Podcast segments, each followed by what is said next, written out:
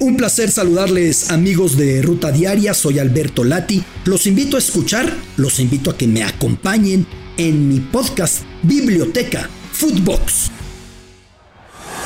Esto es Footbox Today.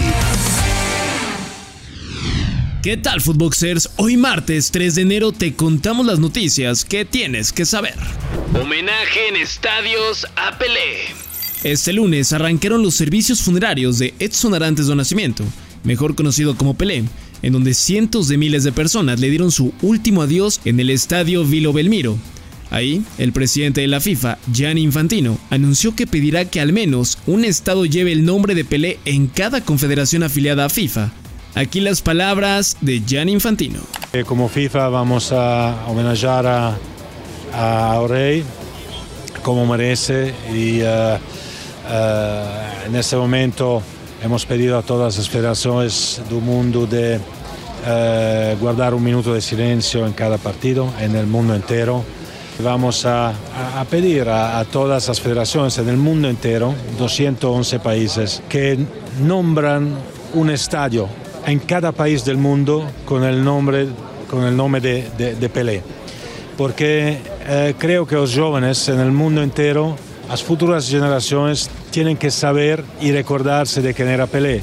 Inicio duro para Liverpool. Los Reds fueron sorprendidos en este arranque del 2023 ante el Brentford, al caer tres goles por uno, en un duelo correspondiente a la jornada 17 de la Premier League. Los goles del triunfo fueron un autogol del francés Konaté y tantos de Joan Wissa y Brian Beumo, mientras que por parte de Liverpool descontó Alex Oxlade-Chamberlain. Con esta derrota, el equipo de Jürgen Klopp se ubica en el sexto puesto de la Premier con 28 unidades, mientras que el Brentford llegó al séptimo puesto con 26 puntos y logró su primer triunfo sobre Liverpool desde el año 1938. Sin duda, lo que está haciendo el Brentford esta campaña es de lo más grato en Europa.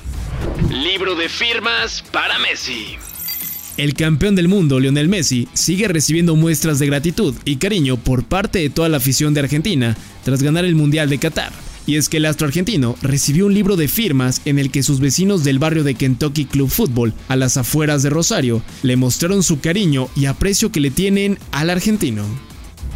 CR7 listo en Riyadh.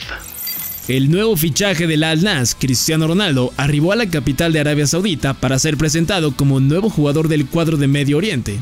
El lugar donde vestirá por primera vez la playera azul y amarillo será en el Parque Marsol, y se espera que juegue con el número 7 en su espalda. Real Madrid a escena. El cuadro merengue arranca la participación en la ronda de los 16avos de final de la Copa del Rey. El rival en turno será el Casereno de la Segunda División de España. Habla al respecto el técnico merengue Carlo Ancelotti. Es un partido donde, que, donde tenemos que ser listos. Yo creo que no solo para mí es difícil pensar que solo con la calidad tú ganas los partidos. En los partidos tienes que meter calidad, compromiso, eh, lucha eh, y todo esto. El partido de una competición como eh, la Copa del Rey, que es una competición importante para nosotros, tenemos que meter todos lo que tenemos, que es calidad, compromiso y también lucha. Cachorro en duda. Diego Martínez, director técnico del Español de Barcelona, confirmó que ve complicado que pueda debutar el zaguero mexicano César Montes con el equipo de los Periquitos en la Copa del Rey en el duelo ante el Celta de Vigo por temas burocráticos. En otros duelos de Copa del día de hoy, se mide el Cartagena ante el Villarreal, el equipo de Nucia se verá las caras ante el Valencia, el equipo del Celta de Vigo ante el Elche, Levante contra el Getafe y el Sporting de Gijón hará lo propio ante el Rayo Vallecano. Español impugna ante Lewy. Luego de que el delantero del Barcelona jugara ante el español en el derby catalán, el equipo blanquiazul impugnó la alineación, debido a que Robert Lewandowski estaba suspendido por tres duelos tras su expulsión ante los Asuna antes del parón, pero pudo jugar el encuentro porque el juzgado central de lo contencioso administrativo le concedió una suspensión cautelar. Felicitación a McAllister.